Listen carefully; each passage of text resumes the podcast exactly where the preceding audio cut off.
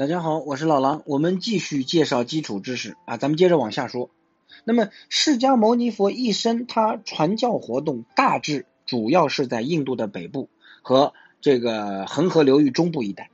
那么，在释迦牟尼传道过程中间，有许多人追随释迦牟尼出家，这些弟子与佛陀一样，生活一样羞耻。佛给他们制定了一系列既有益于修道，又与当时的法律制度、社会风俗相适应的戒律规条。好，这个和合众僧伽集团就开始这样形成了。那么有了佛，有了佛宣誓的教法和这个有了这个僧伽集团啊，于是佛陀初转法轮，人世间就有了佛教所所谓的三宝：佛法。僧啊，从此皈依三宝就成了佛弟子的基础基本条件。在佛弟子当中啊，男僧称为比丘，女僧僧人的僧啊称为比丘尼。一般我们的现在咱们大家都统一叫他们法师，对不对？那么另外另外有在家的皈依的弟子，男的叫优婆塞，女的叫优婆夷。咱们前面文章里也给大家介介绍过，他们共同构成了佛门的四众弟子。那么佛有众多弟子，最著名的。啊，十大弟子，咱们在前文已经介绍过，舍利佛、目犍连、迦叶、阿难等等。那么，佛虽然被弟子们尊为导师，但是佛不提倡个人崇拜。各位切记啊，佛教不是神教，佛主张弟子们拜自己，佛主张弟子们想办法去开启自己的智慧德行，而不是对着佛去磕头。佛主张弟子们依戒奉行，依法而住，强调生命的自我解脱，对吧？那么最重要的十大弟子，前面也给大家讲过，呃，这儿有时候打油诗可以给大家分享啊。舍智连通说福那，舍是舍利弗，舍利弗智慧第一啊，连通，呃，那个舍利弗智慧第一，博学多才，对吧？解脱能解诸疑，未来成佛，成佛名华光啊，华光佛。就佛祖已经为他摩顶受记了，舍利佛未来是将成为佛，佛的名字叫华光啊，中华的华，光明的光。这个连通嘛，就是目犍连啊，目犍连是神通第一，所以舍智连通说富那。目犍连神通广大，对不对？神足通，轻轻易就可以飞行十方啊。那么弗罗那这个善于善于这个辩论，说法巧妙，因人施教。所以目智连通说福那，那么然后是虚空单论，虚空单论加头陀啊，这个什么意思呢？呃，舍利舍利佛好入定，分别空义，常说空理啊。所以这个我们看心经舍利子，色不异空，空不异色，这个就是在跟舍利佛的一番对话。啊，摩诃迦丹言是论述第一的啊，分别生义。这个迦丹言议论第一，这个敷衍教化，弘法于下，那是绝对是说话头头是道，讲经布道头头是头头是道啊。他是议论，佛楼那是说法，迦丹言是议论啊，稍微有点区别，两个人口才都好，对不对？那么须菩提是解空，咱们说过了。然后那律天眼波离界啊，这个一听大家都明白。哦，就前面头陀迦。迦头陀，大迦叶是头陀，头陀行专制于修苦行啊，这他是佛陀指定的继承人，禅宗的初祖啊，是印度禅宗的初祖，而且据说当年佛陀在世的时候，曾经让半座给大迦叶，可见佛陀对他的认可，对不对？那么那律天眼波离戒，这是什么呢？说天年天眼第一的阿那律啊，佛陀的堂弟贪睡，被佛陀这个骂了多多。这个叫什么螺丝蚌壳类，就说他这个一睡一千年，这个喜欢偷懒嘛，阿那律。然后呢是这个优波离，优波呃波离戒是指优波离持戒第一啊，优波离出生在社会最底层，是个理发师奴隶啊，也是我们十大弟子之一。然后是阿难多闻密行罗，多闻第一阿难，大家谈的比较多的啊，密行第一罗侯罗这个。呃，佛陀的儿子，所以这四句打油诗把十大佛陀的十大弟子都给囊括齐了。啊！我再说一遍：舍智连通说富纳，舍利佛，这个舍利佛，目犍连，弗罗那虚空单论迦头陀啊，就是须菩提、迦丹言，嗯，迦叶，然后是那律天眼、波离戒、阿那律、优波离，然后是阿难多闻、密行罗、阿难和罗诃罗，正好是佛祖的十大弟子啊。有兴趣的到前前面这个章节里去翻，老狼好像详细介绍过佛祖的十大弟子啊。那么佛祖在八十岁那年视现涅盘。讲经说法七七四十九年，那么弟子们根据佛陀生前的言行记录汇编成集，就是咱们这个迦叶组织的叫五百集结啊，这是第一次集结。我们中佛教历史上有过三次大集结，那么这些集结下来以后，把佛祖当年讲讲经说法的所有的东西变成文字，就是我们后人称之为经的佛教经典。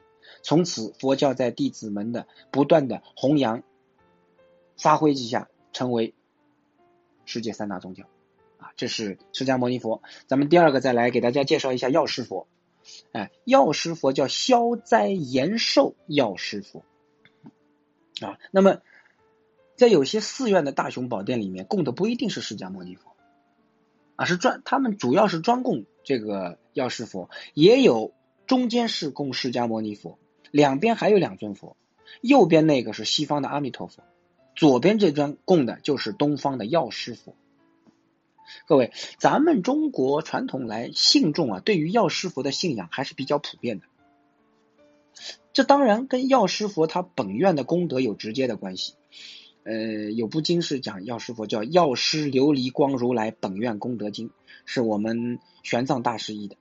这个药师琉璃光如来。本愿功德经上记载，在离我们这个世界非常非常远，多少多少多少这个远的这个地方，有一个东方啊，是东边有一个净琉璃世界，干净的净，琉璃就是我们这个玻璃琉璃琉璃世界。这个世界有佛名药师琉璃光如来。大家看啊，所谓药师，就东邪黄药师的药师，他是药师，即可泛指一切诸佛。为什么所有的佛都能够应病与药，对治众生一切烦恼病痛？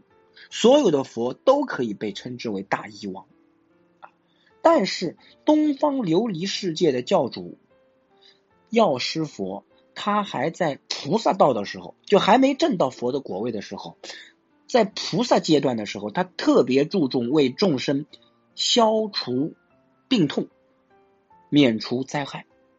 特别注重为大家消灾延寿，专以药师为名，所以以此药师来表达这个佛的慈悲德性的本性。琉璃大家知道琉璃嘛？你这个实质上是有颜色的玻璃的一种，对不对？琉璃质地坚硬啊，而且纯净、晶莹、透明，是一种非常珍贵的宝物。那么琉璃既是指我们佛性。清净平等，同时也可以比作我们佛陀的智慧。因为东方象征的是什么？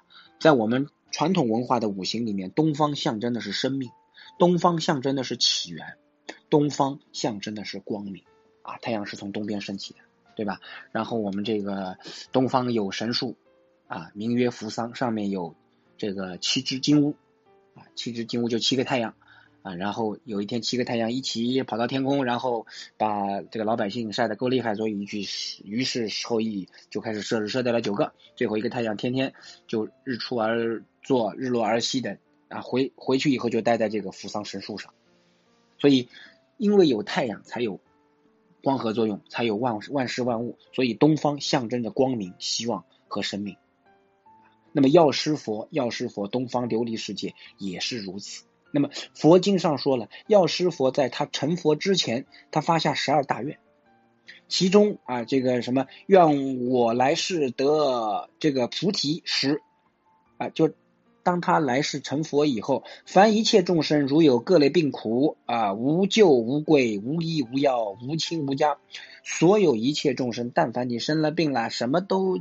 救不了，也没有归宿，也没有医药可以救啊，什么什么都没有的时候，只要你能至诚的信奉药师佛，依法修行啊，药师法门，赞叹念诵药师佛的功德名号，就一定能够令其啊重病悉除，身心安乐，可以使他身体健康，病痛拔除。啊，不但如此，或有人一心为他人除病消苦啊，只要沐浴漱口啊，对着食物、药物、清净水等，至心持诵。药师咒一百零八遍，然后让病人服食，其人所有病苦悉皆消灭啊！而且能够无病无灾，延年益寿，命中之后也能够往生西方啊，往生东方净土，琉璃净土世界。凡是信奉药师佛者，无论是书写、念诵药师佛的经咒，以或者是以其他形式表达对药师佛的至诚的信仰，都可以获得诸天鬼神的供养护持。如此等等，各位，经文上是这么说的啊。那么，是不是真真正正的？尤其是如果一心想为他人除病消苦，只要你沐浴漱口啊，沐浴更衣，对着食物、药物清，包括这个清净水等，至心持诵药师咒一百零八遍，然后让病人服食，就能够达到这个效果。呃，各位，世尊当年讲的所有的经，因为佛是真语者、实语者、如语者、不妄语者。啊，所以他说的话我一定相信。问题是为什么我们做不到？绝大部分人现在你说念念诵一百零八遍药师咒就能够达到这个效果，做不到。为什么？他不是一心。这个持诵这个药师咒一百零八十遍，要心无旁骛、清净无为、专心、至心念咒，就像我们念阿弥陀佛名号一样，要至心念佛才能够得到。佛陀的感应，我们念诵药师咒要清清净净，没有任何杂念，没有任何挂碍，这才能得到药师佛的加持，这才能够真真正正做到这些个药物、食物、清净水在加持过以后，可以帮助人消灾延寿，可以帮助人啊这个无病无痛啊，可以并且可以得到诸天神鬼的供养护持啊，道理就在此地。啊，好，时间差不多了，谢谢大家关注老狼，每集一点小知识，感恩阿弥陀佛。